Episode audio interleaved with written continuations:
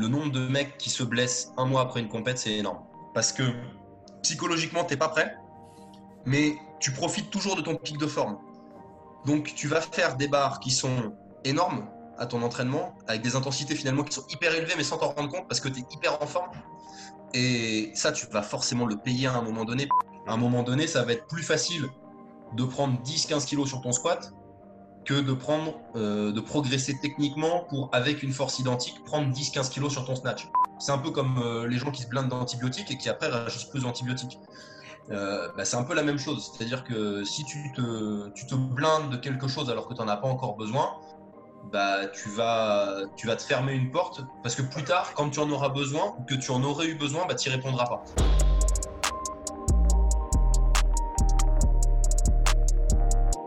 Ok Clément, on est live, comment tu vas aujourd'hui? Ouais, ça va, nickel, merci et toi? Euh, Ça va super bien, bienvenue sur le podcast. Pour, euh, pour ceux et celles qui ne te connaissent pas encore, est-ce que tu peux te présenter s'il te plaît? Oui, bah, tout d'abord, merci, merci à toi de me donner la parole. C'est sympa. Euh, c'est un podcast que j'aime beaucoup, donc ça me fait, ça me fait plaisir d'être là. Euh, pour ceux qui ne me connaissent pas, donc, je m'appelle Clément Goudin. Euh, je pratique la force athlétique ou powerlifting depuis un certain nombre d'années maintenant. Ça fait un peu plus de 10 ans que je fais de la muscu. Et du coup, j'ai été champion de France 2019 en catégorie moins de 93 kg. Et sinon, euh, à côté, bah, je, suis, euh, je suis coach en powerlifting. Euh, donc, je fais pas mal de suivi à distance, notamment. Mmh, mmh. et voilà pour la, présentation globale. Super. Pour donner une petite idée aux gens de, de, de ce que ça vaut un, un 93 kg en force athlétique, tu peux parler un peu de tes, tes levées en compète? Ouais, bah alors au championnat de France 2019, donc qui est encore à jour ma meilleure compète, puisque 2020 ça a été euh, annulé. Mmh. Euh, donc euh, j'ai fait 260 au squat, 187,5 au développé couché et 287,5 au soulevé de terre, ce qui fait un total à 735 kg. Mmh. Donc, donc voilà. Et l'idée étant d'améliorer ça, puis de, de, faire un peu mieux pour 2021 en espérant que les, les championnats de France puissent avoir lieu en 2021. Ouais, pour, euh, pour donner un repère, pour, à, ton sens, quel est ton meilleur levé et quel est ton levé le plus faible ou celui où tu as le plus de potentiel de progrès encore? Ah, Finalement, euh, euh, ma force, c'est d'être plutôt équilibré, de ne pas avoir de vrais mouvements faibles. Mais du coup, j'ai pas de vrai mouvement fort, c'est relativement équilibré. Mmh. Peut-être que le bench est un peu mieux que les autres quand même. 187, c'est une barre qui est en proportion un petit peu meilleure que les autres. Euh, au soulevé de terre, il y a moyen de gratter beaucoup plus et de faire 300 euh, et plus. Euh, c'est vraiment un vrai objectif. Mhm. Et au squat, il y a vraiment moyen aussi au coucher, les marges de progression.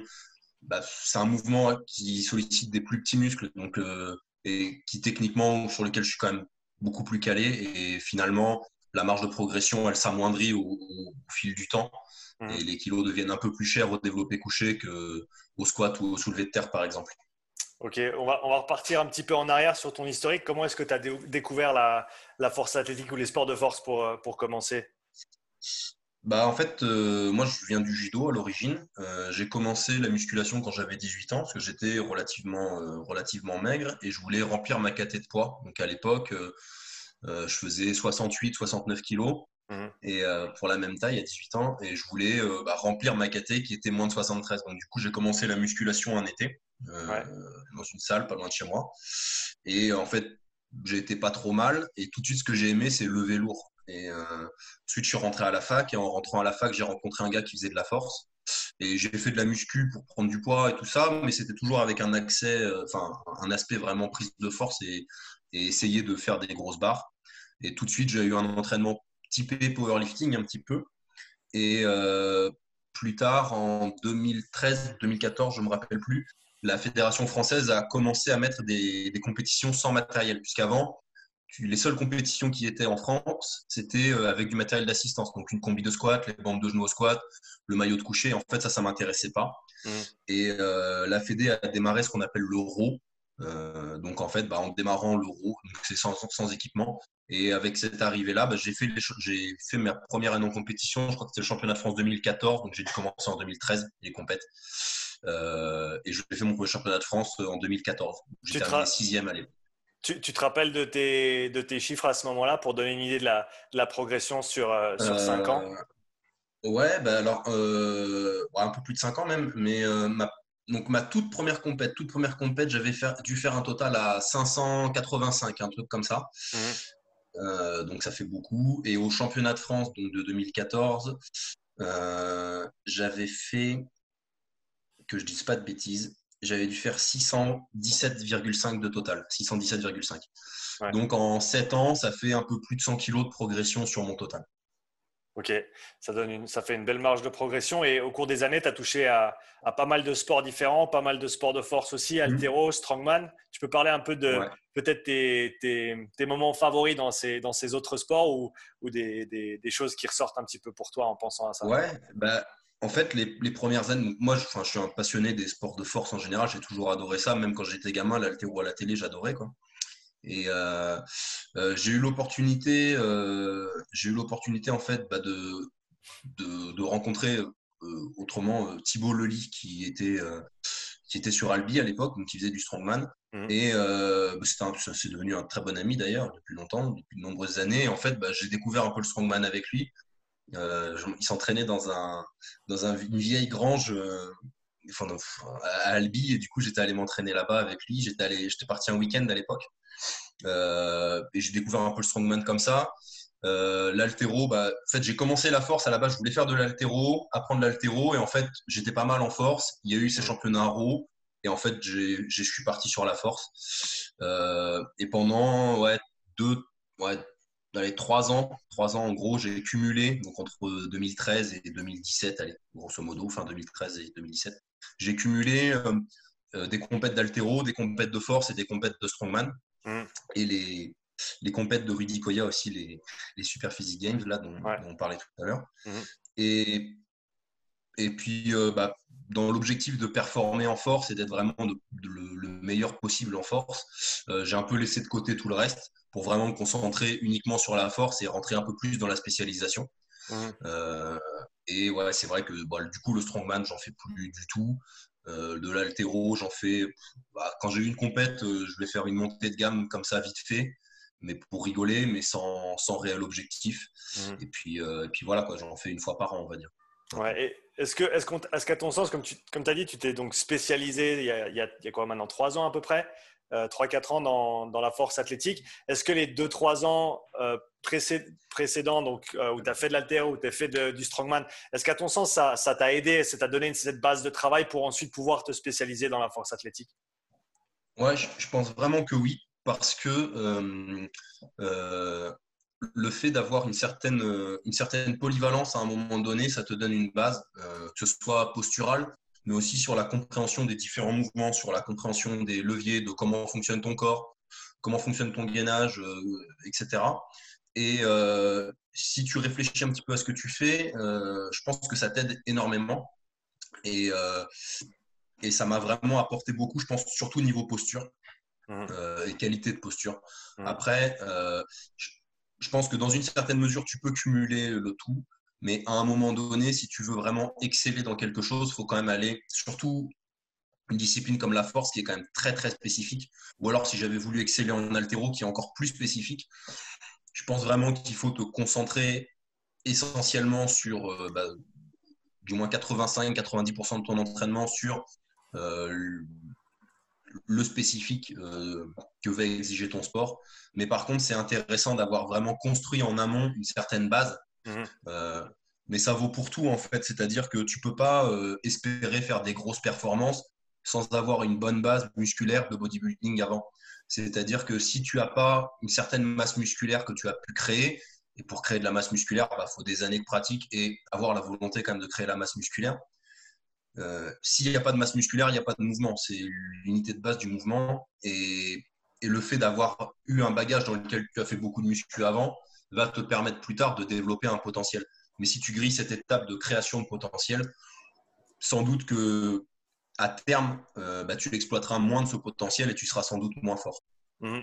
Je, veux, je, veux, revenir un petit peu plus tard sur euh, tout ce qui est tes entraînements, mais j'aimerais bien parler compétition des, différents sports que, tu as eu l'occasion de pratiquer pendant toutes ces années. Donc, euh, force athlétique, haltérophilie, strongman. Est-ce que tu peux parler un petit peu des différentes compétitions auxquelles tu as participé euh, en, termes de structure, en termes de, comment elles se passent, ces compétitions-là, peut-être les différents challenges que tu as retrouvés dans, certaines et pas d'autres, etc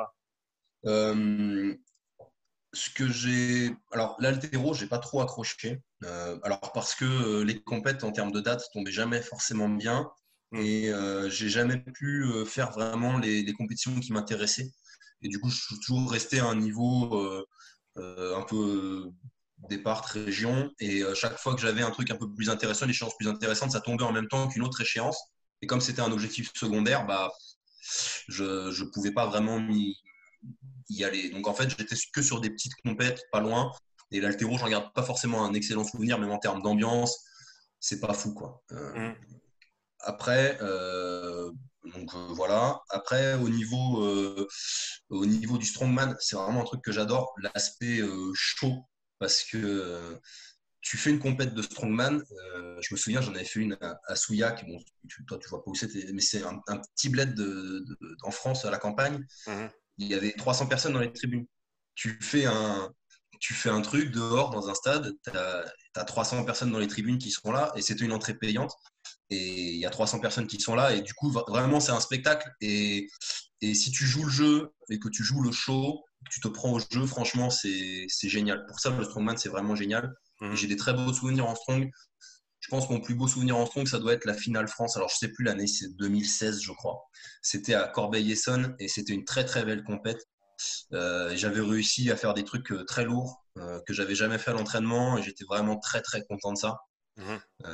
du farmer roll à 150 kg par main, du, du yoke à 340 c'était vraiment ça c'était vraiment cool parce que il y a vraiment eu un dépassement autour de ça et l'ambiance en strongman elle est très particulière Mm. Après, euh, les fédés ont.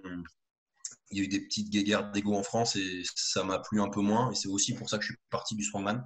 Mm. Mais ça me plaisait vraiment beaucoup. C'est quelque chose que j'aimais bien. Et j'exclus pas plus tard d'en refaire peut-être un peu. Euh, on verra.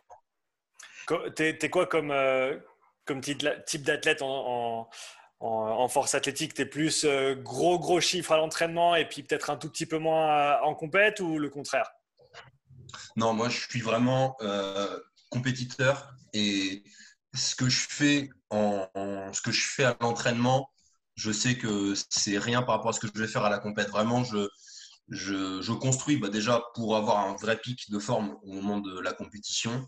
Et, euh, voilà, pour donner un ordre d'idée, au France 2019, donc là, les barres que j'ai fait, donc j'ai fait 260 au squat. Ma plus grosse barre à l'entraînement à l'époque, ça devait être 245, je crois. Mmh. Euh, ouais, c'est ça, 245 ou 242 même.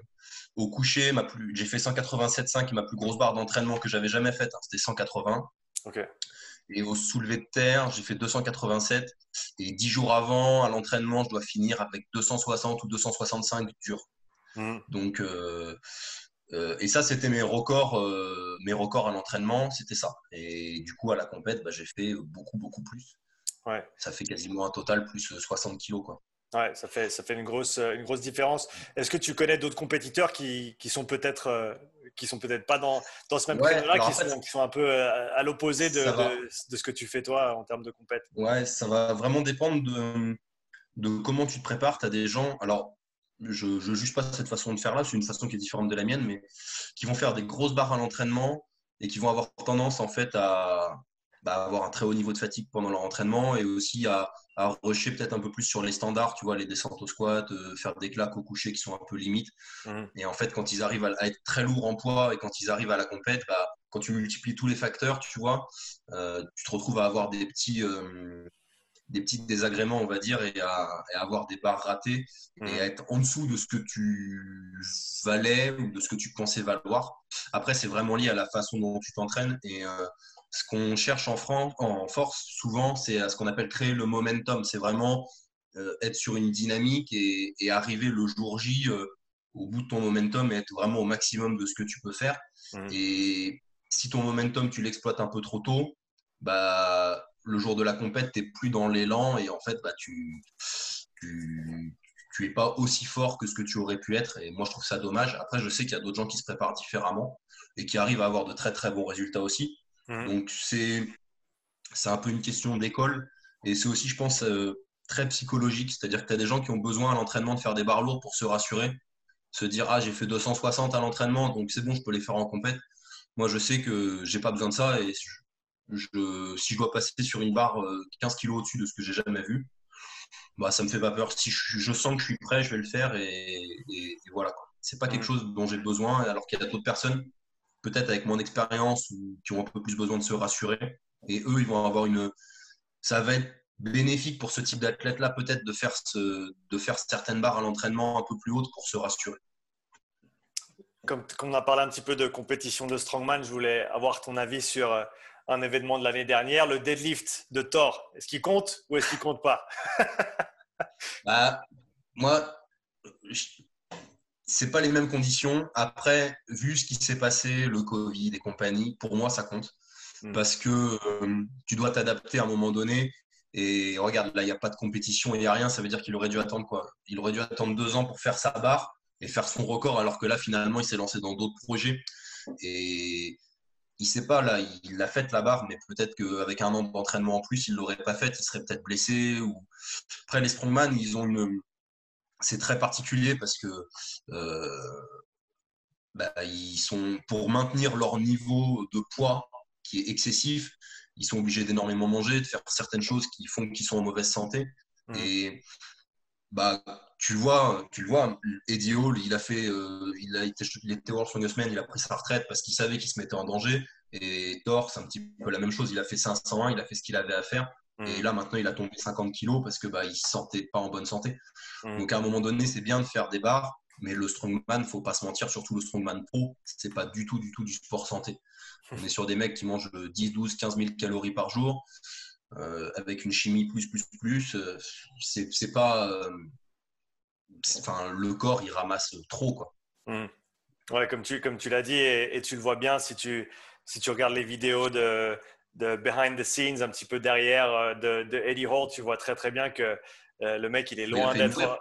Ouais, ouais c'est ça. Il, est, il était vraiment pas très loin de la fin. Il, il était, si je me trompe pas, il voyait plus rien pendant, pendant plusieurs heures. Euh, c'est, comme tu l'as dit, c'est ah oui, pas un sport santé à ce niveau-là. Hmm. Il est vraiment allé au bout de lui. Après, il faut savoir que pour le, pour le défi, là, euh, donc c'est euh, avec des, sangles de tirage, mais aussi avec une combinaison de deadlift. Euh, ils ont, là, les deux, ils avaient une combinaison quand ils l'ont fait, donc une combinaison triple pli. Mhm. La pression artérielle dans une combi, elle est monstrueuse. Et quand tu tires sur une barre à 500 kg, il y a tout qui pète. Et, et Diol, il y avait des photos de lui quelques jours après, il les a publiées un an après. Il avait des pétichis partout, il avait des cocards jusqu'en bas, il était, complètement éclaté de partout. Il a vraiment failli y passer. Euh, Bjornsson était quand même un, peu moins en danger, je pense, et il l'a mieux vécu, mais euh, ça a été quand même un traumatisme pour son organisme et pour son corps. Faut pas, faut pas se mentir. Une barre comme ça, c'est, c'est inhumain et le corps n'est pas fait pour ça en fait. Ouais, ouais. Et tu as parlé donc des, de ces combinaisons qui sont utilisées en, dans certaines fédérations pendant les compétitions. Euh, est-ce que tu en as déjà porté, toi? Juste pour essayer ou? Ça m'a vraiment jamais intéressé trop. Et en fait, c'est vraiment euh, un autre sport, c'est-à-dire que c'est une autre, une autre technique, c'est les mêmes mouvements, mais c'est une autre façon de faire, c'est une autre technique, c'est très différent. Et moi, c'est moins mon. Enfin, ça m'a jamais trop plu. Par contre, c'est extrêmement euh, technique, ça demande vraiment des, des compétences techniques bien supérieures euh, parce que le millimètre près, tu sors du couloir de ta combinaison, parce que ta couloir, la combinaison, elle te contraint un couloir. Si tu en sors, tu es foutu. Mmh. Euh, et c'est pour ça. Après, c'est impressionnant parce que ça fait faire des barres monstrueuses. Tu as des mecs qui font des squats à plus de 400 et tout, à, 93 kg de poids de corps, c'est un délire. Mmh. Mais, euh, mais par contre, ouais, c'est la prestation et la prouesse physique, elle est quand même légèrement amoindrie. Tu te dis, bon, mais combien il gagne avec la combi? Il gagne 100 kg, il gagne 120, il gagne 150, tu sais pas vraiment.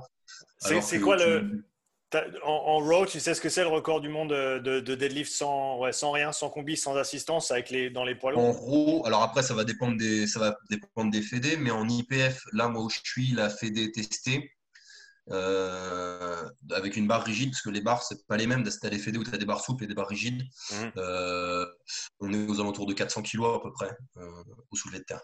Ouais, donc tu as quand même un 100 kg de différence avec la combi. Quoi. Quand même 100 kg de différence avec la combi. Euh, euh, ouais, ça fait beaucoup. Quoi. Et après, dans les fédés non testés, ça doit être 420 ou 430 sur la barre souple. Ok.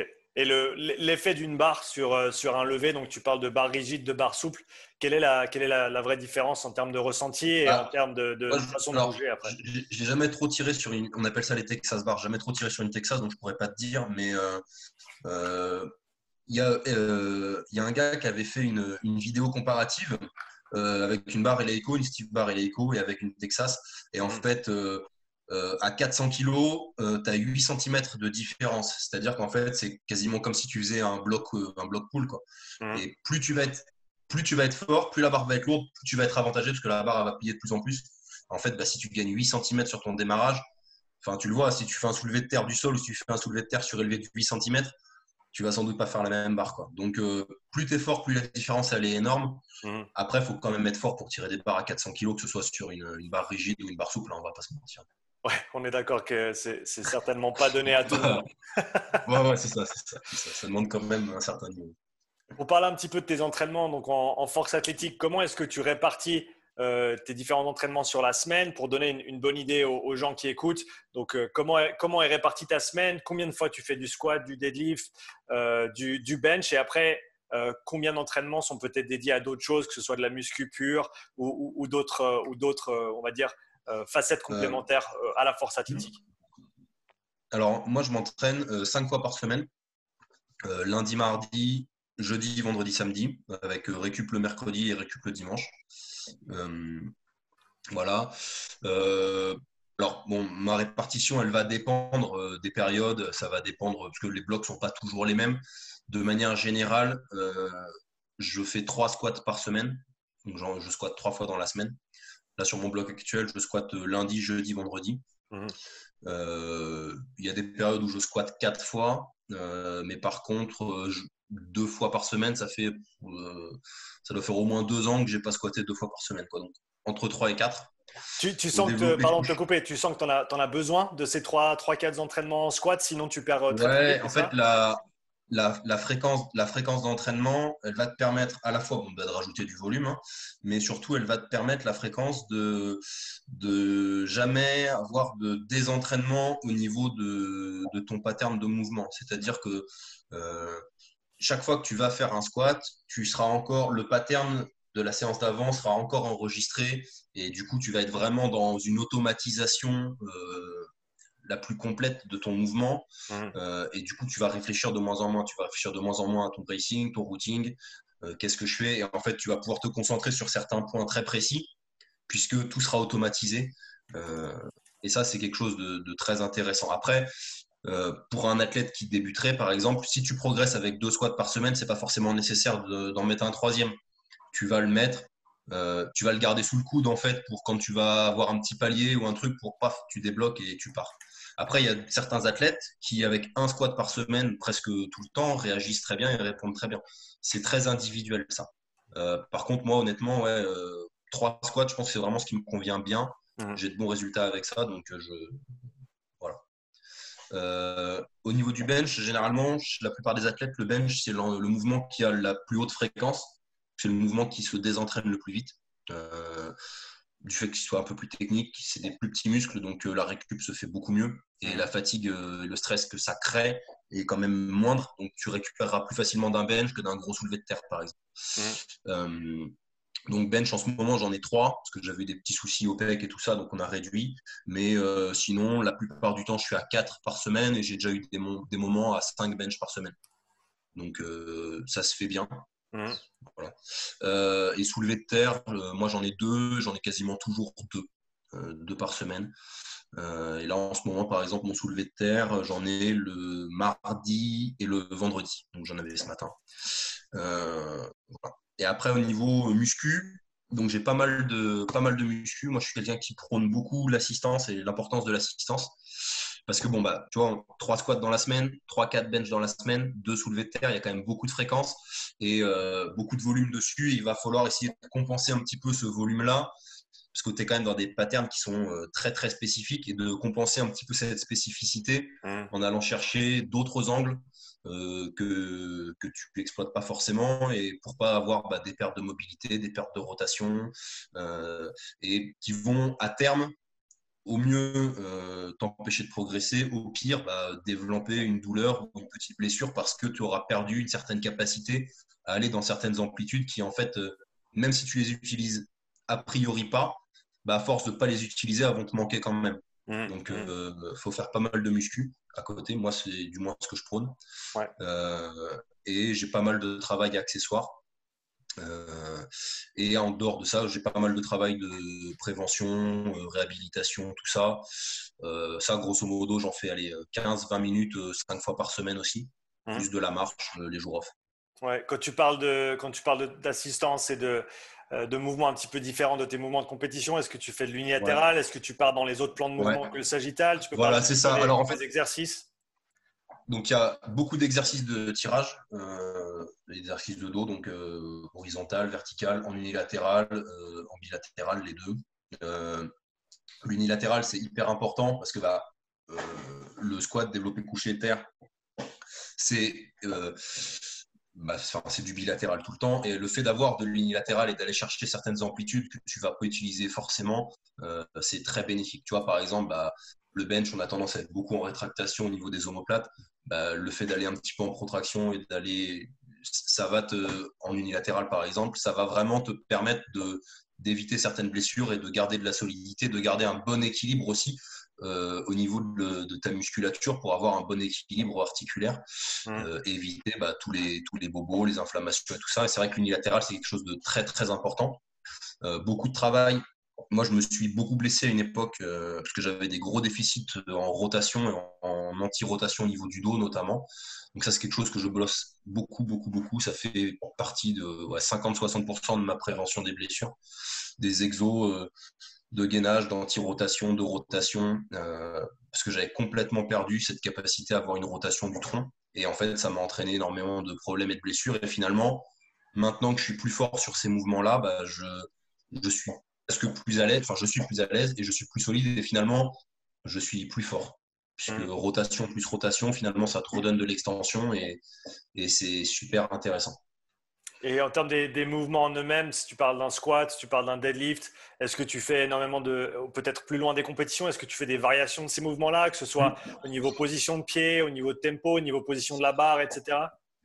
Ouais, alors position de pied, pas forcément beaucoup parce que ça va pas être opportun. Par mm. contre, position de la barre, donc pour le squat par exemple, squat barre haute, squat barre basse, euh, pour venir chercher euh, certaines, euh, oui, ça, ça arrive. du tempo, des pauses, évidemment.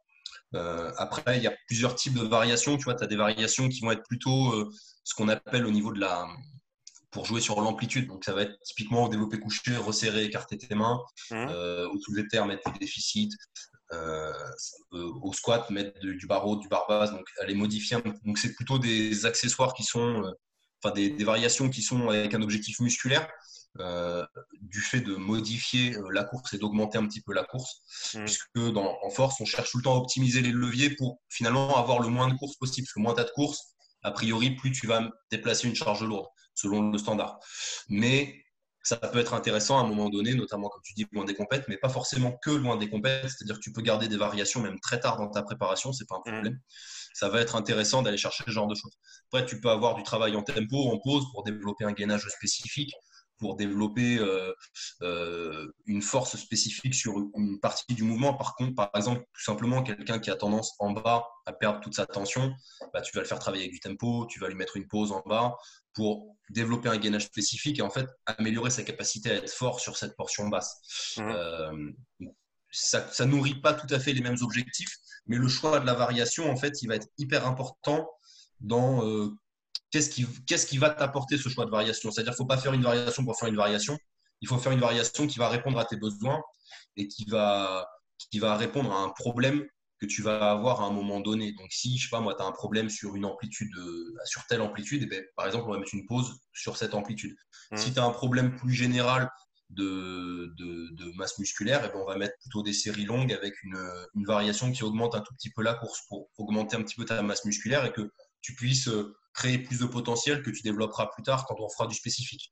Mm. Et le choix de la variation, il est vraiment très important. Et surtout, il faut faire des variations, mais pas juste faire des variations pour faire des variations. Il faut quand même garder une part de spécifique. Et c'est très dur à doser selon les individus. Mhm. Et c'est très dur en plus de ça parce que euh, il faut que tu gères ton ratio fréquence, volume, intensité. Parce que si tu mets une variation où le mec, tu le bombardes en intensité, en volume, il va, il va être cramé pour le reste. Et donc, tu dois jauger. euh, tu vois, si tu fais un gros soulevé de terre en série de 10, un gros 3x10 au soulevé de terre, bah, a priori, le mec, il va être flingué pour trois jours. Bon, ben, qu'est-ce que tu fais ces trois jours-là tu vois? Ça, c'est- ça peut se faire, mais ça se réfléchit, on va dire. Ouais, donc on- ça nous amène à parler de, de comme tu l'as dit, de- d'intensité et donc l'importance de moduler ça au cours de la semaine. Quand, pendant combien de temps dans l'année est-ce que tu te retrouves sur des barres qui sont peut-être euh, à, à- à moins de 10% de tes, de tes meilleurs levées ou de tes objectifs en compétition par rapport au reste de l'année? Euh, moi, très peu. Euh, certains lifters, euh, presque toute l'année. Mm. Donc, c'est vraiment très différent. Il y a vraiment des grosses, grosses différences de, de façon de préparer. Donc, moi, je vais te dire que c'est intéressant d'aller sur ce type d'intensité, pas trop souvent parce que tu vas te cramer, mais aussi peut-être parce que moi, j'ai un peu plus de 30 ans et que ça fait déjà longtemps que je le fais et que euh, plus ça va, moins j'y réponds parce que quand je fais un truc vraiment lourd, bah, je suis cramé. Mhm. Euh, par contre, bah, quelqu'un de plus jeune, euh, peut-être qu'il y a des facteurs de récupération un petit peu meilleurs, que ce soit dans sa vie quotidienne ou dans autre chose, il va te dire bah, moi, je peux y aller tous les jours, je vais récupérer, ça le fait. Quoi. Donc, euh, c'est assez dur. Moi, à titre personnel, si on dit j'ai deux échéances dans l'année, par exemple, tu vois, deux, à six mois d'intervalle, tu vois, une saison parfaite, on va dire, euh, je vais être sur des hautes intensités, euh, une semaine ou deux à la fin du bloc, euh, un bloc moins 1, et je vais être à une haute intensité sur tout le bloc de, de fin de prépa, donc on va dire aller euh, deux fois cinq semaines, quoi. Deux Mhm. fois cinq, six semaines. ouais, sur, sur Pas l'année. beaucoup. Ouais.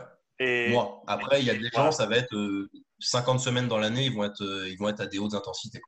Ouais, voilà, mais comme tu as dit, peut-être que, je ne sais pas si on peut faire une généralité là-dessus, mais comme tu as dit, plus tu as d'âge d'entraînement, plus tu as un âge d'entraînement élevé, moins tu vas répondre à ces choses-là. Et en plus, avec l'âge, eh ben, on va potentiellement avoir des, des retours né- ou des répercussions négatives si tu le fais trop souvent.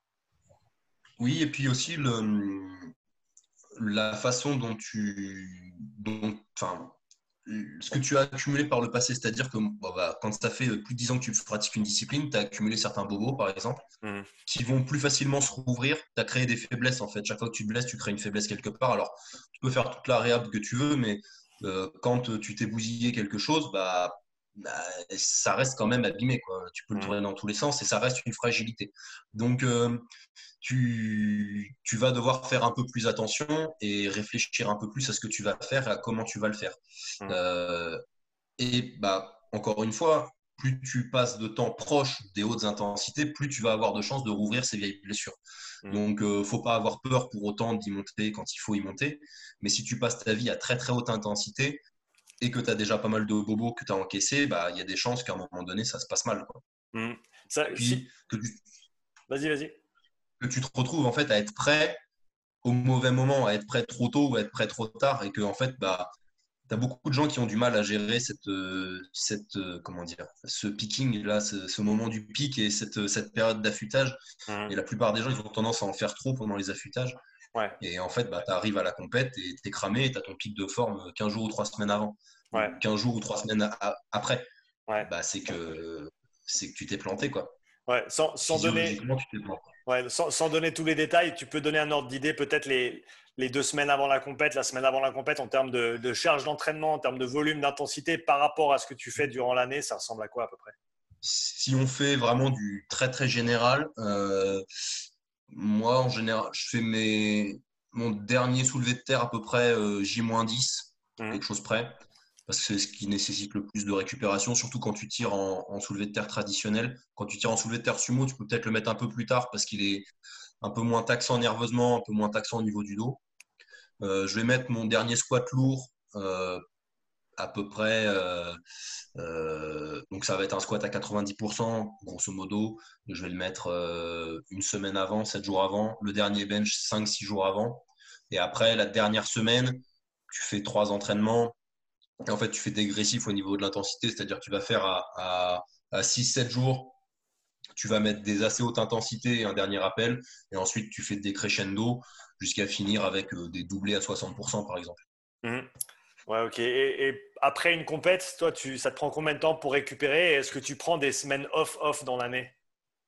Alors, ça me prend combien de temps Ça va dépendre. Psychologiquement, ça me prend longtemps parce qu'en fait, je suis vraiment compétiteur et moi, les deux, trois mois avant une compète, je, sais, ça va vraiment, enfin, dans ma tête, ça va vraiment crescendo. Je me mets vraiment dans un tunnel et, et mine de rien, c'est une, une, certaine pression psychologique que tu te mets qui est pas si facile à gérer et qui crée des, qui, qui, bah, qui crée un creux après, tout simplement. C'est connu, c'est les gens qui, Ouais, tu as le pic de la montagne et derrière, la montagne, elle redescend assez rapidement. C'est ça, elle redescend et, ça, c'est dur.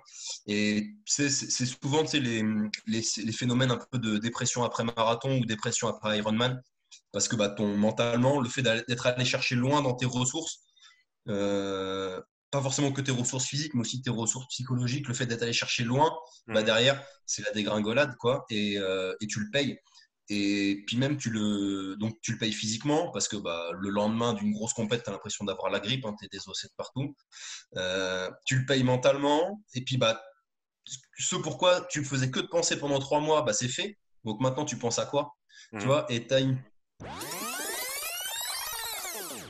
Cet épisode est présenté par Strength Coach Network, la meilleure plateforme d'éducation et de développement pour les coachs et les préparateurs physiques. Strength Coach Network propose plus de 200 heures de contenu vidéo éducationnel présenté par des coachs à la pointe de la performance sportive tels que Dan Pfaff, Derek Hansen, Carl Dietz et Buddy Morris. Si tu cherches à améliorer tes connaissances et tes compétences, tu trouveras tout ce qu'il y a à savoir sur le développement de la vitesse, l'agilité, la pliométrie, l'endurance, la réathlétisation, la programmation et bien plus. Strength Coach Network te permet également d'échanger avec des centaines de coachs aux quatre coins du globe, du niveau amateur jusqu'au plus grand coach de NFL, NBA et MLB. Tu peux poser tes questions, répondre à des conversations engageantes et obtenir de précieuses informations auprès des leaders de la performance sportive.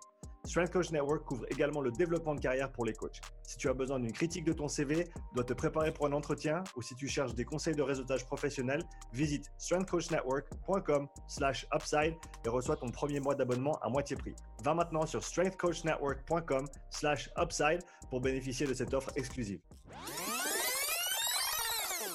tu ce moment-là qui est, qui est pas forcément facile à gérer. Et comment, moi, j'aime bien... tu le gères, toi? Comment tu gères ces moments-là? Bah moi j'aime bien, euh, j'ai toujours la même façon de le faire. Euh, la semaine qui suit, je n'ai pas de programme, je fais un peu de muscu, un peu ce qui me plaît, tout ça. Euh, la semaine d'après, je reprends à m'entraîner et donc pendant cette première semaine, je m'entraîne comme je veux, je mange un peu n'importe quoi, je vais boire des bières avec les copains. La semaine d'après, je continue au niveau nutrition, tout ça, de faire un peu ce que je veux, mais je reprends l'entraînement tranquille. Et à partir de la troisième semaine, j'essaye de recaler le, le, tout, en fait, de, de réaligner. Et ça, et je m'autorise vraiment une semaine libre, une semaine libre sur l'hygiène de vie, mais euh, euh, je reprends l'entraînement tranquille. Et à la troisième semaine, vraiment bien. Et donc, après un pic comme ça, trois semaines pour te remettre bien dans le bain, à partir de combien de semaines après ça, tu te sens euh, vraiment dans ta routine de nouveau d'entraînement et, prêt à, commencer à penser à la prochaine échéance? Euh, bah, Alors, ça va dépendre à quelle date elle est l'échéance. Euh, en 2019, je sais que j'ai fait l'erreur de me remettre trop vite dans une autre échéance et ça a été la catastrophe. Euh, et puis bon, voilà, des échéances, mine de rien, bah, il n'y en a pas eu de vrai depuis un sacré moment. Ça mmh. fait presque deux ans. Mmh. Ouais, parce que les championnats de France 2019, c'était en mars 2019. Donc ça fait presque. J'ai fait des petites compètes de qualif, mais ça fait presque deux ans que j'ai pas fait de vraies grosses compètes en fait. Et euh, j'ai tendance à dire que ouais, il faut ouais, 5, 6 semaines, 7 semaines pour arriver à me remettre bien dans quelque chose et pouvoir remettre à nouveau de, l'intensité psychologique. Quoi.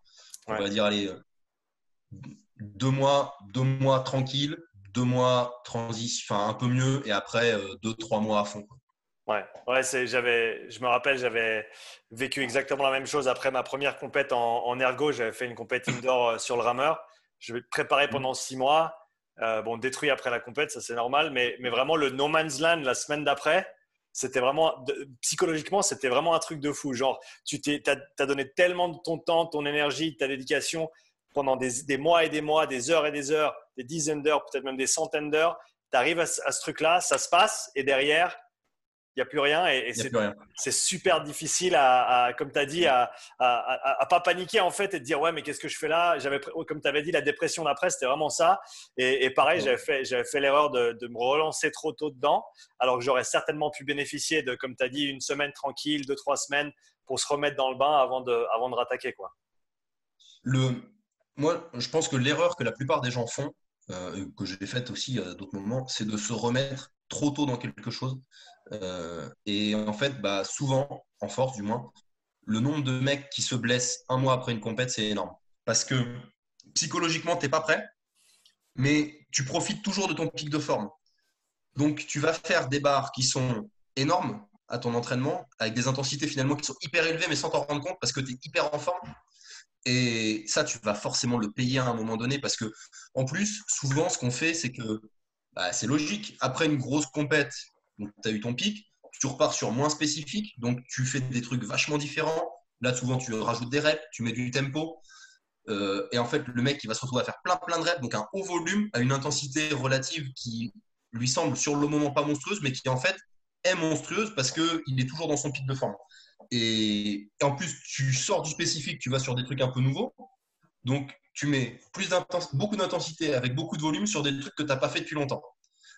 Ça ne peut pas bien se passer. Ou alors, si ça se passe bien, c'est que tu es hyper solide ou que tu as de la chance ou que si ou que là. Mmh. Mais il faut accepter que tu peux pas être fort tout le temps. Ben, je prends un peu de temps pour volontairement me désentraîner pour que ensuite euh, je puisse reprendre, entre guillemets, comme tu prenais la métaphore de la montagne, mais reprendre à nouveau au bas de la montagne, tu vois. Me laisser le temps d'en descendre. Mhm. Donc, ne pas profiter de mon pic de forme qui va durer encore un peu, et ensuite bah, me relancer à nouveau et remonter sur une montagne qui finalement va être plus haute. Et c'est mhm. vraiment ça l'idie, c'est d'arriver à. Faut revenir au camp de base, quoi. Faut revenir au camp de base. Ouais, c'est ça. Faut revenir au camp de base. Alors, tu n'es pas obligé de retourner tout en bas, tout en bas, mais quand même, il faut redescendre un petit peu, reprendre de l'oxygène, et ensuite tu remontes en altitude. Là, d'accord. Moi, c'est vraiment comme ça que j'essaye de le voir. Et, et c'est quelque chose de c'est quelque chose d'important, je trouve, parce que sinon, ça peut pas, vraiment pas bien se passer. Mhm. Tu as parlé du, tunnel dans les 2-3 mois avant la compétition. Donc là, on parle d'état mental, si on veut, de préparation mentale d'une manière ou d'une autre. Est-ce qu'il y a des choses que toi tu fais, que ce soit à l'entraînement, que ce soit à l'extérieur, qui, qui t'aident dans cette, face, dans cette facette-là, en termes de, de, confiance en toi, en termes d'objectifs, en termes de visualisation, etc. etc. Bah, moi, je suis euh, euh, très euh, PNL, programmation neurolinguistique. C'est vraiment quelque chose que pour moi est essentiel. Et en fait, je me sers un peu aussi de mon, mon Instagram comme d'une PNL géante. Et en fait, j'essaye toujours de, de, tourner, de tourner les choses positivement. Pour ceux qui ne connaissent pas la PNL, tu peux en parler un petit peu. J'avais fait un, fait un, un entretien avec Mario euh, Bucciarelli, qui est euh, coach de rugby ici en Suisse et qui est euh, coach certifié PNL, il, en avait parlé assez longuement. Donc, pour ceux qui sont intéressés, allez euh, checker cet, entretien, cette interview. Mais si tu peux donner un petit, un petit descriptif de ce que c'est pour ceux qui ne sont pas familiers. Bah, très vulgairement, c'est une, une, façon de tourner tes phrases et de tourner tes mots, de tourner tes expressions euh, de manière un peu positive. C'est-à-dire, bah, tu parlais du rugby, mais c'est pas aller voir tes gars en leur disant aujourd'hui on ne, doit pas perdre, c'est aller les voir en leur disant aujourd'hui on doit gagner. Euh, et c'est bah, et ça multiplié par euh, tous les moments de ta vie et tous les mots que tu dis dans ta vie et toutes les phrases que tu utilises dans ta vie. Mm. Et mes athlètes que j'ai en coaching vont, sans doute reconnaître ça. Je suis très chiant sur les, les, les comptes rendus de séance où les gens me disent ouais c'est nul, ça c'est pas bon, machin, truc. Non, il y a peut-être des trucs qui sont moins bien, ok, mais d'accord, mais par contre, il y a des trucs positifs et on va reformuler, on va recommencer. Et ça, c'est quelque chose qui pour moi est vraiment essentiel. Je crois vraiment à ça et pour moi, ça a une vraie, vraie importance. Euh, après, j'utilise pas mal et de plus en plus euh, tout ce qui est visualisation. J'essaye de me forcer à ça. Mhm. C'est pas forcément naturel, mais j'essaye de m'y forcer un peu plus. Tu vois un bénéfice pour toi? Je je sais pas. Enfin, oui, j'y vois un bénéfice, surtout dans un sport qui est aussi, euh, comment dire, euh, aussi standardisé. C'est-à-dire que je sais pas, tu joues au foot ou au rugby, le stade il est toujours différent, les tribunes c'est toujours différent, le, euh, tout est différent, l'adversaire est différent, il va avoir une réaction différente. nous, on fait trois essais au squat, on a un temps de pause, trois essais au développé couché, on a un temps de pause, trois essais au soulevé de terre, on a un temps de pause. Mhm. Finalement, c'est toujours pareil.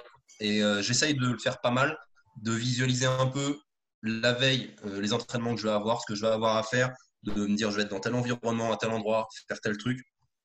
Et avant les compètes, j'essaye de vraiment le faire. Pour ça, la veille de la compète, j'aime bien aller sur le lieu.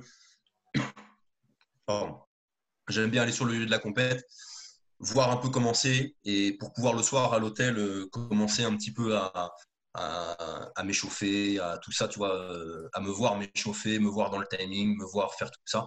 Mmh. Et quelque part, ça évite de d'avoir certains, euh, comment dire, d'avoir des moments où, s'il se passe quelque chose qui n'était pas forcément prévu, que ce soit perturbant, parce que bah, tu t'y es préparé à ce qu'il y ait des choses qui ne soient pas prévues, qui puissent éventuellement se passer, et tu es déjà familier à l'environnement. L'environnement, il n'est pas, pas si perturbant. Ouais, je pense qu'il est important. Ouais, je, m'étais amusé avec ça à la compète ben, d'ergo que j'ai mentionné avant. Euh, comme tu l'as dit, donc déjà visualiser ma, ma, course en sachant que sur le mmh. rameur, tu as l'écran, tu as 2000 mètres et ça décompte euh, sur les mètres. Et ben, je savais exactement à quelle, euh, à quelle fréquence j'allais tirer, je savais exactement où j'allais aller. Et donc, j'avais un métronome dans les oreilles et je visualisais l'écran avec les mètres qui découlaient à peu près 9 par 9 ou 10 par 10 sur chaque coup pour, pour toute la durée de la course. Et, et ça, je sais que ça m'a énormément aidé parce qu'une fois que j'étais sur mon rameur, et que j'ai commencé à tirer, j'ai pensé à rien d'autre. J'ai compté mes coups sur 10, j'ai regardé les mètres découler et, j'ai pu rester vraiment sur mon écran et, j'ai trouvé que ça m'avait énormément aidé euh, dans la compétition. Bah, moi, je parle beaucoup du, tunnel parce que pour moi, c'est une, une, un truc qui est vraiment euh, parlant. C'est-à-dire que plus tu vas t'approcher du truc, en fait, tu vois rien d'autre que ton objectif et ce que tu as à faire. Et mmh. tout ce qui se passe autour, en fait, tu le vois plus, tu le sens plus. Euh, alors après, les Américains, ils aiment bien parler de in the zone, mais euh, un bel anglais. Mais, euh, Nickel. mais, euh, sans parler forcément de ça, mais le fait d'enlever tous les éléments extérieurs, tous les éléments perturbateurs et de te concentrer que sur ce que tu as à faire et rien d'autre, mhm. bah, c'est vraiment ça la seule clé du succès. Mais si tu commences à, regarder ce que lui il a dit, un machin il a bougé à côté, tu n'es plus dans ce que tu as à faire et, tu peux vraiment tu peux vraiment complètement, euh, complètement foirer ton truc. Et en plus, on n'a que trois essais. Si tu en rates un seul, bah, c'est la catastrophe, on va dire. Quoi. Euh, mm. sont les stats, elles sont parlantes. Euh, si tu fais 9 sur 9, tu as beaucoup plus de chances de gagner. au championnat du monde, je sais plus ce que c'est le ratio, mais je crois que c'est 80% des champions du monde, ils font soit 8 sur 9, soit 9 sur 9. Quoi. Mm. Donc si tu rates une barre, ça sent pas bon. Quoi. Ouais. Tu as, parlé de, as parlé un petit peu du, fait que tu coaches, tu coaches pas mal d'athlètes à côté aussi. Euh, j'aimerais bien parler avec toi du développement de la force en termes de, qualité physique pour les, différentes, on va dire, euh, les différents niveaux de, gens avec qui tu travailles. On parle de débutants, d'avancés et, élites. Comment est-ce que tu approches le développement de la force pour ces différentes populations-là? Bah, euh, Ça va vraiment dépendre de où ils en sont et bah, du niveau de base.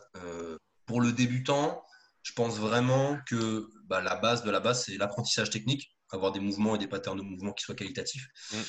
L'apprentissage des postures, euh, comment je me place, avoir une conscience de mon dos, de tout ça, mes omoplates, où elles sont, comment elles sont, et la masse musculaire, puisque euh, bah, la masse musculaire, c'est la base du mouvement, hein. euh, ça ne s'invente pas, c'est comme ça. Si tu n'as pas de masse musculaire, des postures dégueulasses et des mouvements qui ne sont pas qualités techniquement, tu ne pourras jamais jamais, jamais être fort. Donc, on fait de la technique, on fait des postures, on fait de la muscu. C'est et alors, c'est pas drôle, dit comme ça, c'est pas sexy, mais c'est la triste réalité. Et avant d'espérer mettre des barres lourdes sur ton dos, il faut que ça, tu l'aies fait pendant un certain temps. Mmh. Euh, les processus de progression en force et de gain musculaire, c'est des processus longs. Mmh. Euh, tu as des gens qui ont des, des, élites génétiques qui prennent 10 kilos en 6 mois mais ce n'est pas le cas de la majorité des individus. Il ne faut pas se mentir. Donc, il euh, bah, faut accepter qu'avant d'être un champion de force athlétique, il va falloir que tu. Euh, et encore, il y a du monde qui veut l'être, donc c'est même pas dit que tu y arrives, mais il va falloir accepter que pendant 2, 3, 4 ans, tu, dois maîtriser ces bases. Alors, ça ne veut pas dire que pendant 2, 3, 4 ans, tu ne montes jamais en intensité, tu bats aucun record et tu fais jamais de lourd. C'est pas ça. Mais tu le fais à ton échelle. Euh, je ne pense pas que mettre une ceinture à un débutant euh, lui dire vas-y, tire dessus, euh, qu'il soit dos rond, que ça ressemble à rien. Sans doute qu'en faisant ça, il va finalement progresser très vite parce que il va avoir de l'adaptation nerveuse, il va tout de suite optimiser son potentiel actuel mais il ne créera aucun potentiel pour la suite. Donc, à six mois, il sera sans doute plus fort. À deux ans, il sera sans doute blessé. Alors que le mec, si tu l'as bien construit, à six mois, il sera peut-être un peu moins fort, mais à deux ans, il sera beaucoup plus fort et il sera en bonne santé. On en revient, on en revient à ton concept d'en garder un petit peu sous le coude que tu as mentionné avant. Mmh, bien sûr. Et, arriver à, construire, c'est tout simple, mais euh, euh, tu ne construis pas une cathédrale en trois jours. Une cathédrale, tu le fais en des années. D'abord, tu fais des fondations, ensuite, tu fais tes murs, ensuite, tu mets le toit, et ensuite, à l'intérieur, tu fais tes décorations. Mais tu ne vas pas commencer par les décorations alors que tu n'as pas fait les fondations et que tu n'as pas mis le mur. Euh, c'est du bon sens. Bah, pour moi, c'est un petit peu la même chose. Mmh. Après, pour l'intermédiaire, on va commencer à rentrer un peu plus dans le spécifique, tu vois. Peut-être diminuer un petit peu la, partie masse musculaire, sauf si, euh, bah, je sais pas, moi par exemple, il veut tirer en moins de 93 kg, il fait 87 kg, bah, tu sais qu'il a 6 kg optimisé, ta mmh. stratégie, ça va être de lui faire prendre ces 6 kg là, donc peut-être que lui, tu veux lui mettre un peu plus de muscu.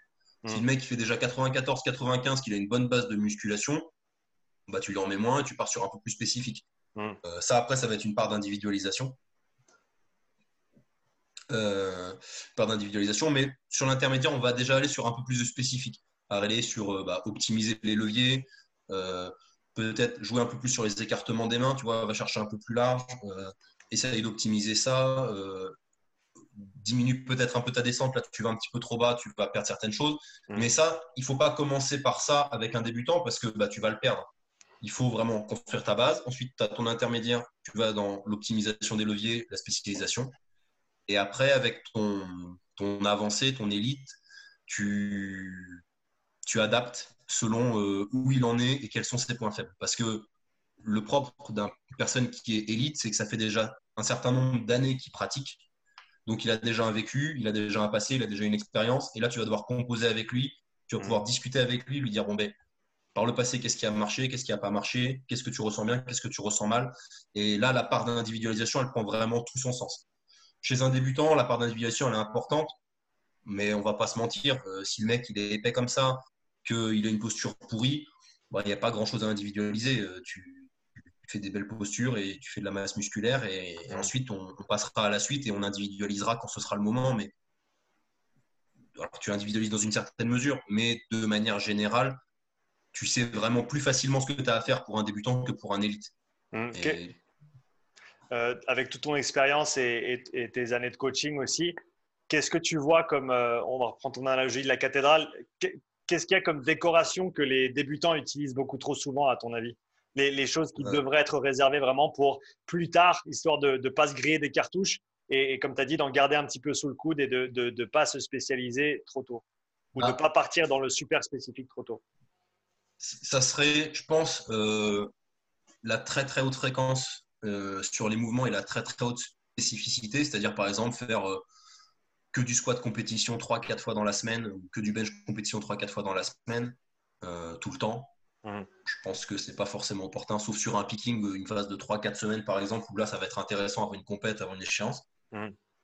donc trop de, trop de spécificité, pour moi c'est pas forcément utile.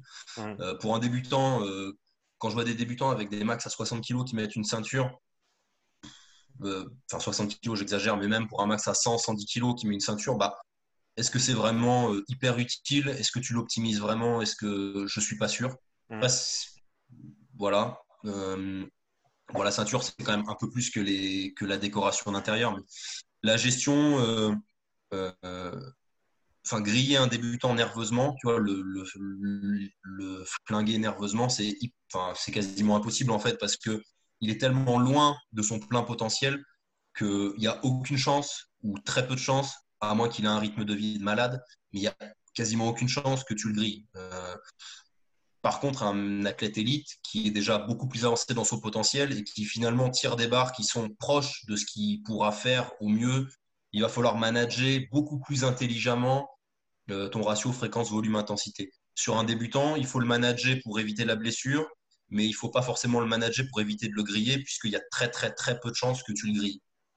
Euh, ça, ça va être des choses, par exemple, euh, qui ont un petit peu moins d'importance. J'ai envie de dire, un débutant, bon là on parle vraiment de l'hyper hyper débutant, tu vois, mais tu as euh, Janine qui rentre dans ta salle, elle n'a jamais fait de sport de sa vie. Si tu lui fais faire du vélo, elle va progresser au squat. Et pourtant, tu lui feras faire du vélo. Donc, euh, voilà, ça, c'est l'exemple extrême. Mm. Euh, tu as des mecs qui ont un petit bagage musculation mais qui sont débutants en force. À partir du moment où ils vont se mettre à faire du squat deux fois dans la semaine et à ce que tu leur donnes des cues au niveau technique et qui vont les automatiser et les répéter, les répéter, les répéter, à partir de ce moment-là, tu pourrais presque rien leur faire faire d'autre. Ils vont prendre 10, 15, 20 kilos sur leur squat en 3-4 mois. Mm. Si, on, si, on, parle maintenant des, de la composante technique, comme tu l'as mentionné euh, plusieurs fois depuis le début de l'entretien, quelles sont les plus grandes erreurs que toi tu vois sur les, sur les trois levées en, force athlétique en termes de, de, positionnement, en termes de, de, façon de faire les choses? Euh, le... Sur le squat, ça serait vraiment les, les pertes de tension. Euh, un moment où tu te relâches. C'est pas tellement euh, avoir le dos un peu rond ou les genoux qui rentrent. En fait, ça, c'est plus une conséquence. souvent, c'est des des, pertes de relâchement. Et ça, souvent, c'est juste lié soit à une mauvaise façon de respirer, ce qu'on appelle le bracing, mhm. soit des mauvais appuis au sol, ce qu'on appelle le, routing, euh, qui sont pas maîtrisés, ou le, rituel de départ qui est pas maîtrisé. C'est-à-dire que tu dois avoir ton rituel qui comprend tous ces trucs-là, trouver de la rigidité, la garder, t'enraciner dans le sol et y aller. Euh, ça, c'est souvent ce qui manque à beaucoup, beaucoup de gens. Euh, et même des athlètes de bon niveau qui respirent pas forcément bien ou qui grillent certaines étapes et en fait ça donne des, pertes de tension. Et bah, toutes les pertes de tension c'est des déperditions de force hein. tu, tu pousses dans un coussin en mousse euh, tu pousses pas fort. Si tu pousses dans, dans du sol dur tu pousses fort. Donc ça c'est important. Euh, développer couché alors c'est vraiment très variable selon les individus mais ça va être là aussi des, des pertes de tension notamment dans la portion basse avec des gros mouvements au niveau des épaules, les épaules mm. qui sont pas stables. Ça, souvent, c'est des gens qui vont se faire mal. Il y a beaucoup d'anciens qui ont un développé couché comme ça euh, et qui se font mal aux épaules et c'est pas très étonnant en fait. Mm. Et au soulevé de terre, souvent, c'est la... le fait de vouloir démarrer trop vite. Mm. Tu veux que la barre, elle démarre fort, fort, fort tout de suite, donc tu mets tout ce que tu as au démarrage. Mais en fait, euh, comme il y a de l'élan, comme il y a, il y a trop d'énergie pour ce qu'il y a, l'énergie doit aller quelque part, vu qu'il y en a trop. Donc, euh, elle va vers ce qui est le moins rigide, sauf qu'entre toi et la barre, ce qui est le moins rigide, c'est toi. Donc en fait, c'est toi qui te déformes et, c'est des kilos de perdu parce qu'en fait, tu n'as pas mis en tension ton corps et la barre avant de la démarrer. Et ça, c'est une erreur qui est hyper fréquente parce que la barre, tu as un peu peur d'elle et tu te dis, ah, il faut que je tire fort tout de suite. Et en fait, non, surtout pas. Plus tu vas tirer fort tout de suite, plus elle va te tuer. Et tu vas peut-être la décoller jusqu'au genou, mais après, tu auras tellement une posture dégueulasse que tu ne pourras, pas, tu pourras pas finir au-delà des genoux comme tu as dit, il faut d'abord, en, gros, il faut créer un système uni entre toi et la barre, qui n'est pas de, de, slack, comme on dirait en anglais, donc de, un manque de tension, et, que tu sois vraiment uni avec, que tu formes un, système, on va dire, fermé et, un bloc fort, et, à partir de là, tu peux commencer à faire ton mouvement. C'est exactement ça. Tendre le slack, d'abord prendre la tension de la barre, venir mettre la barre en tension, les points un peu en tension, comme si tu voulais juste les, les décoller à peine d'un millimètre. Tu vois, moi, j'aime bien utiliser l'image de tu prends les kilos 10 par 10. Tu vois, tu as 200 kilos sur ta barre. D'abord, tu te mets en position, tu tires pour 60, tu tires pour 70, 80, 100 et ainsi de suite. Mmh. Jusqu'à ce qu'il y ait 200. Et à 200, ça va décoller. Mais par contre, quand ça va décoller, ça va voler. Alors que si tu tires tout de suite pour 200, ça va se déformer. Et en fait, euh, tu vas tout perdre. Les poids, tu as la barre qui va venir faire ding, là, comme ça, clac, contre les poids. Et ça, c'est que tu n'as pas tendu le slack. Tu as tiré trop fort. Et tu, là, tu as perdu. Euh, tu as perdu vachement d'énergie, vachement de poids, vachement de pression, vachement de tension, et du coup, c'est dommage.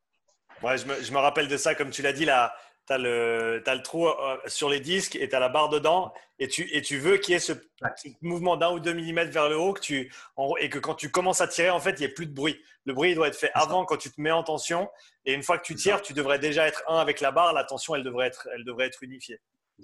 Et ça, c'est hyper important. Alors après, bon, il y a d'autres erreurs. Après, c'est toute la part d'individualisation, c'est de voir quelles sont les erreurs. Mais déjà, si tu maîtrises pour chacun de ces mouvements-là, ces choses-là, c'est-à-dire bien ton rituel au squat et garder de la tension et garder des bons appuis au sol, normalement, ça va. Mmh.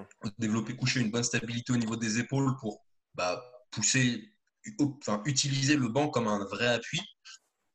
Et au soulevé de terre, tendre le slack si ces trois trucs-là, tu les fais bien sur chacun des mouvements, même si tu peux avoir des défauts, normalement, ça se passe pas si mal.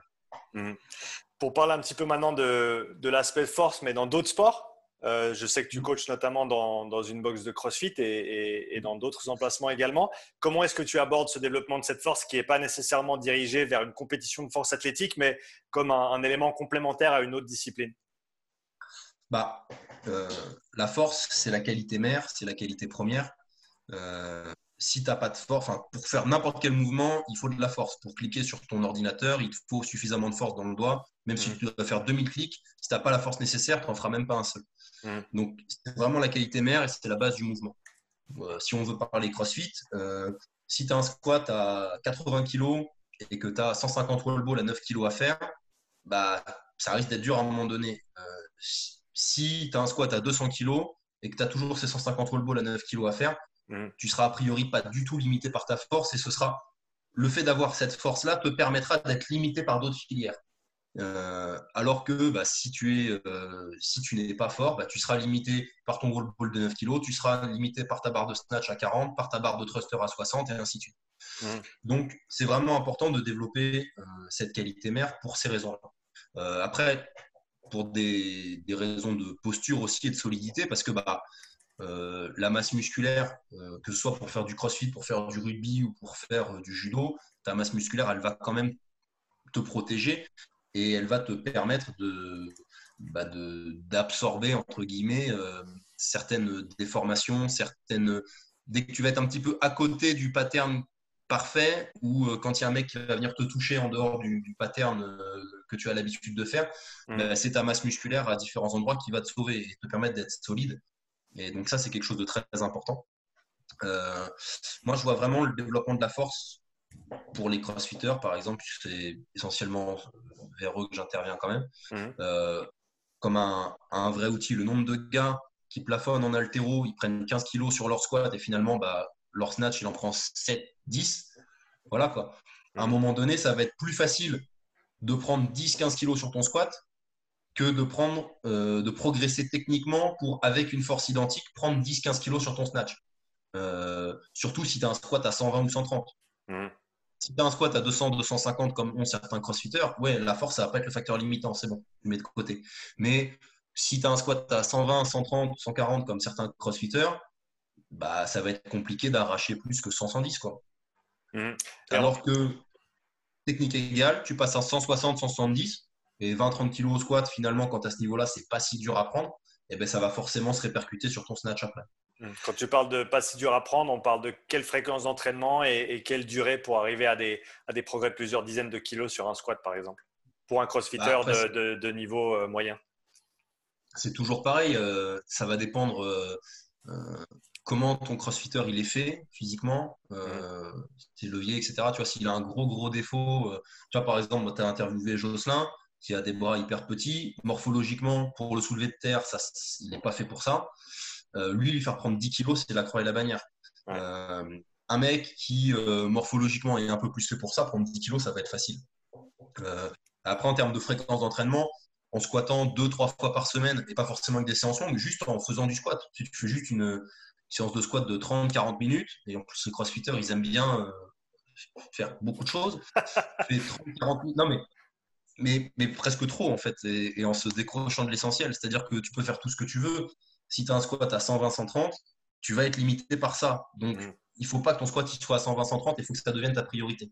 Mmh. Euh, donc, ouais, euh, quelqu'un qui a un squat comme ça à 120-130, en squattant 2-3 fois dans la semaine sur 3-4 euh, mois, bah, il y a moyen de prendre bien ouais, 15-20 kilos. Honnêtement, c'est pas. Sauf vraiment, il a un gros problème morphologique, il a euh, un problème X ou Y, mais sur une personne lambda, c'est vraiment pas quelque chose qui me semble euh, démentiel. Passer de 130 à 150 en 4 mois pour un crossfitter en bonne forme en faisant du squat 2-3 fois dans la semaine, c'est pas c'est normal, on va dire.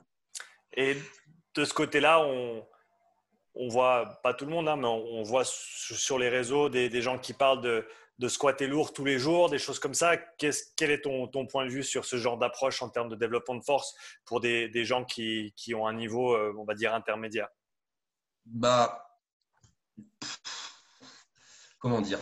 Euh, Je pense qu'il y a moyen de faire plus intéressant et moins taxant et tout aussi efficace, voire même plus efficace que de squatter lourd tous les jours.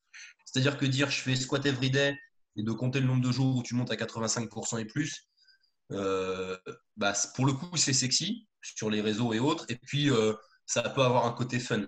Euh, malgré tout, je ne suis pas convaincu que ce soit ce qu'il y a de plus efficace pour progresser au squat. Sinon, c'est ce que feraient tous les, tous les forceux. Tu as quelques haltérophiles, notamment les bulgares, mais bon, on ne dira pas ce qu'ils avaient derrière, qui faisaient ces méthodes-là everyday. Ça marchait bien pour eux. Mhm. Malgré tout, bah, ils ont ce que nous, on n'avait pas. Donc, euh, ils avaient ce que nous, on n'a pas. Donc, euh, voilà. Je pense que tu as plus intéressant à faire, moins taxant et plus efficace. Et finalement, euh, c'est sûr que c'est moins sexy d'aller à la salle, de faire, de faire juste un 5x3 ou un 6x4 ou un truc comme ça à, à 60, 65, 70% de ton max, juste en répétant du pattern c'est sûr que c'est pas sexy de faire ça. quand tu vas mettre ta publication Instagram, bah, tu, ça fera pas classe. Mais par contre, finalement, euh, ce sera tout aussi efficace, voire plus. Ça t'aura pas grillé pour la suite. Et quand tu auras ton squat lourd deux jours ou trois jours après, là, tu pourras vraiment monter lourd et avoir une intensité qui sera productive mm. euh, plutôt que de monter à 85% tous les jours en, faisant ton squat everyday. Après, ça peut marcher avec le squat everyday. Mais je pense que tu augmentes ton risque de blessure quand même. Tu augmentes malgré tout euh, la fatigue parce que bah, tu crées de la fatigue. Et je ne suis pas sûr que ce soit ce qu'il y a de plus, de plus optimisé, on va dire. Mhm. Et, comme tu l'avais mentionné avant, notamment d'en garder un peu sous le coude et de pas de griller des cartouches, de, mettre trop de fréquences trop tôt, ça peut potentiellement, bah, si ça n'a pas de répercussions négatives sur le moment, potentiellement, tu, tu, on, va, on va dire, tu vas restreindre ton potentiel de progrès plus tard. Euh, je, tu, crées une forme d'immunité en fait, c'est-à-dire que ton corps il va réagir à ça. C'est un peu comme euh, les gens qui se blindent d'antibiotiques et qui après réagissent plus aux antibiotiques. Euh, bah, c'est un peu la même chose. C'est-à-dire que si tu te, te blindes de quelque chose alors que tu n'en as pas encore besoin, bah, tu, vas, tu vas te fermer une porte parce que plus tard, quand tu en auras besoin ou que tu en aurais eu besoin, bah, tu n'y répondras pas. Donc, euh, donc là, c'est pas forcément intéressant. Et en plus, il faut, il faut être bien conscient d'une chose, c'est que le travail sub-maximal, euh, voire même extrêmement sub-maximal, il est souvent très productif et beaucoup plus productif en termes de qualité du mouvement et en termes de reproductibilité pour la suite. C'est-à-dire que ce n'est pas en te mettant à la mort en permanence que ça va marcher. Moi, pendant longtemps, à mes débuts, comme tout le monde, j'ai cru que c'est euh, plus je m'entraînerai dur, plus je progresserai, mm. mais c'est pas vrai. Alors après, il faut pas tomber dans l'extrême inverse, à te dire plus je vais m'entraîner tranquille, plus je vais progresser, parce que c'est pas vrai non plus. Il faut que tu trouves le juste milieu entre je m'entraîne dur, mais je m'entraîne intelligemment. Mm. Et trouver et cet équilibre-là, il est sensible et il est tout le temps en train de changer il faut être capable en permanence de réévaluer tes besoins et de dire ok là j'ai besoin de m'entraîner peut-être un peu plus dur ah là j'ai besoin de m'entraîner un peu plus intelligemment mm. et, ainsi de suite et tu fais varier il y a des périodes pour être facile il y a des périodes pour se mettre à la rue et il faut moduler les deux mm. Tu as parlé notamment de la prévention de blessures et du travail que tu fais pour, euh, pour toi. Qu'est-ce que tu organises en général pour les gens que tu suis euh, à distance pour justement qu'ils puissent bénéficier de ces aspects-là? Et si tu peux aller un peu plus en détail sur le, type d'exercice, le type d'approche que, tu, euh, que tu mets en avant là-dessus. Bah, euh, Alors, on a la chance d'avoir un, sport euh, qui est en lui-même potentiellement prophylactique. C'est-à-dire qu'un squat bien exécuté, c'est déjà de la prophylaxie. si tu vas chez le kiné parce que tu t'es fait mal au dos ou je ne sais pas quoi, qu'est-ce qui va te faire faire a priori? Des exercices de musculation et de renforcement. Mmh. Donc, déjà, de par ta pratique, si tu l'as fait bien et correctement, euh, tu es déjà en train de faire de la prévention des blessures. Et puis, bah, plus tu bouges correctement, moins tu as de chances de te blesser. Donc, c'est gagnant-gagnant. Euh, moi, j'utilise, euh, alors après, ça a individualisé selon les gens. Malgré tout, bah, c'est quoi les principaux problèmes du, de cette activité squat, développé, couché, soulevé de terre? C'est que du bilatéral, toujours dans le même plan et des mouvements très répétitifs euh, avec certains déficits euh, musculaires. Mm. Donc, bah, tu fais l'inverse, c'est-à-dire que tu mets de l'unilatéral, donc sur les jambes du squat bulgare, des fentes, euh, ce genre de choses. Sur le haut du corps, ça peut être des développés à un bras, ça peut être des landmine press, ça peut être des tirages à un bras, du, rowing à un bras, du rowing bûcheron, on appelle ça comme on veut, des, des pull-down à un bras, voilà. Donc tu mets de l'unilatéral il n'y a pas de rotation, très peu de rotation, donc il faut travailler des exos de gainage et autres en rotation et en anti-rotation. Donc ça peut être du pal of press, euh, ça peut être euh, du, gainage sur le côté, voilà, tout simplement, du travail avec GHD. Mmh. J'en mets pas beaucoup parce que c'est un petit peu compliqué à mettre en place sur les gens qui en suivi à distance, mais parce qu'ils ne sont pas tous connectés pareil. Il y en a certains qui sont réceptifs à des choses un peu exotiques et d'autres moins, mais ça peut être des enroulements élastiques. Mmh. Ça peut être quelque chose d'intéressant, type FTS. ça, ça peut bien marcher. voilà du travail un petit peu sur euh, bah, les rotations épaules, hanches et compagnie. Donc, ça peut être des, L-fly, du travail euh, Y press, etc., etc., pour stabiliser les épaules. Euh, voilà. Et bah, du renforcement sur le dos pour travailler sur l'abaissement des omoplates. Énormément de travail là-dessus. Du travail de gainage. et puis, voilà. Dans la, pour être très, très générique, en mettant ces exercices-là disséminés un petit peu partout dans la semaine, euh, pas forcément à des très très hautes intensités, pas forcément énormément de séries, mais tu fais deux séries de pal of press à la fin de ta séance et puis tu fais un autre moment dans la semaine deux autres séries euh, sur deux autres, euh, enfin deux autres séries d'un exode oblique. Finalement, tu es sur quelque chose de tout à fait acceptable qui va, si tu n'as pas déjà créé un manque et un déficit particulier, tu vas déjà te permettre de ne pas te faire mal. Après, si après c'est de l'individualisation, mais si ton athlète il a déjà du retard là-dessus, qu'il a déjà créé une faiblesse, qu'il a déjà créé quelque chose, bah, ton volume et ta fréquence et l'intensité que tu vas mettre dessus, tu peux l'augmenter un peu. Mm. Mais voilà, ça va être des, choses comme ça qui vont, à mon sens, euh, être intéressants à utiliser et qui, pour la grande majorité des gens, vont suffire. Clément, on arrive gentiment euh, au bout de l'entretien. Quels sont tes, objectifs pour, pour, la suite, pour cette année et, au-delà? Ben, euh, Mon objectif sportif principal, ça va être le, le championnat de France 2021. Euh, et de, gagner, tant qu'à faire. Euh, voilà, après, je sais que la concurrence est quand même euh, bien, bien rude et va falloir progresser encore. Donc, donc j'y travaille. Mmh, mmh. Et puis, ça, c'est vraiment l'objectif principal au niveau sportif. Et bah, du coup, l'échéance, ça va être en, en, juin, ça a été reporté à juin, donc en espérant que ça puisse avoir lieu dans le, dans le contexte actuel. Et puis, et puis voilà, quoi, on va, on va s'entraîner pour. Il y a encore un peu de temps, mais euh, quatre mois, ça va relativement vite. Mmh. Donc, euh, on va commencer à rentrer petit à petit dans le tunnel. Puis, euh, et puis voilà, en espérant que ce qu'il y a au bout du tunnel, ce soit sympa. Et pour, pour ceux qui seraient peut-être intéressés à te contacter par rapport au service de coaching que tu proposes, où est-ce qu'on peut te retrouver, que ce soit sur les réseaux ou autre? Bah alors, sur mon, sur mon Instagram, je pense que tu le mettras peut-être en, description, mais Absolument, CLT, GD et le 1, le chiffre. Euh, c'était le TGD1. Voilà. Et euh, sinon, sur mon adresse mail, mais si tu la mets en lien, ce sera plus simple que de la donner euh, à l'oral. Mmh. Et puis, puis voilà. J'ai pas de site internet pour le moment. Et puis, c'est mes deux, les deux endroits où on peut me, contacter. Clément, merci beaucoup d'être venu sur le podcast et d'avoir partagé ton expérience aujourd'hui. Merci. Merci à toi de m'avoir invité. C'était super. C'était un grand plaisir. Donc, pour tous ceux qui écoutent, allez checker ce que fait Clément sur Instagram. Son adresse email est aussi dans la description pour ceux qui seraient intéressés à le contacter. Et je veux juste terminer par dire un grand merci à notre sponsor pour cet épisode. Euh, toi qui écoutes, tu peux aller sur strengthcoachnetwork.com slash upside et bénéficier de 50% de rabais sur ton premier mois d'abonnement. À bientôt pour un nouvel épisode. Allez, ciao.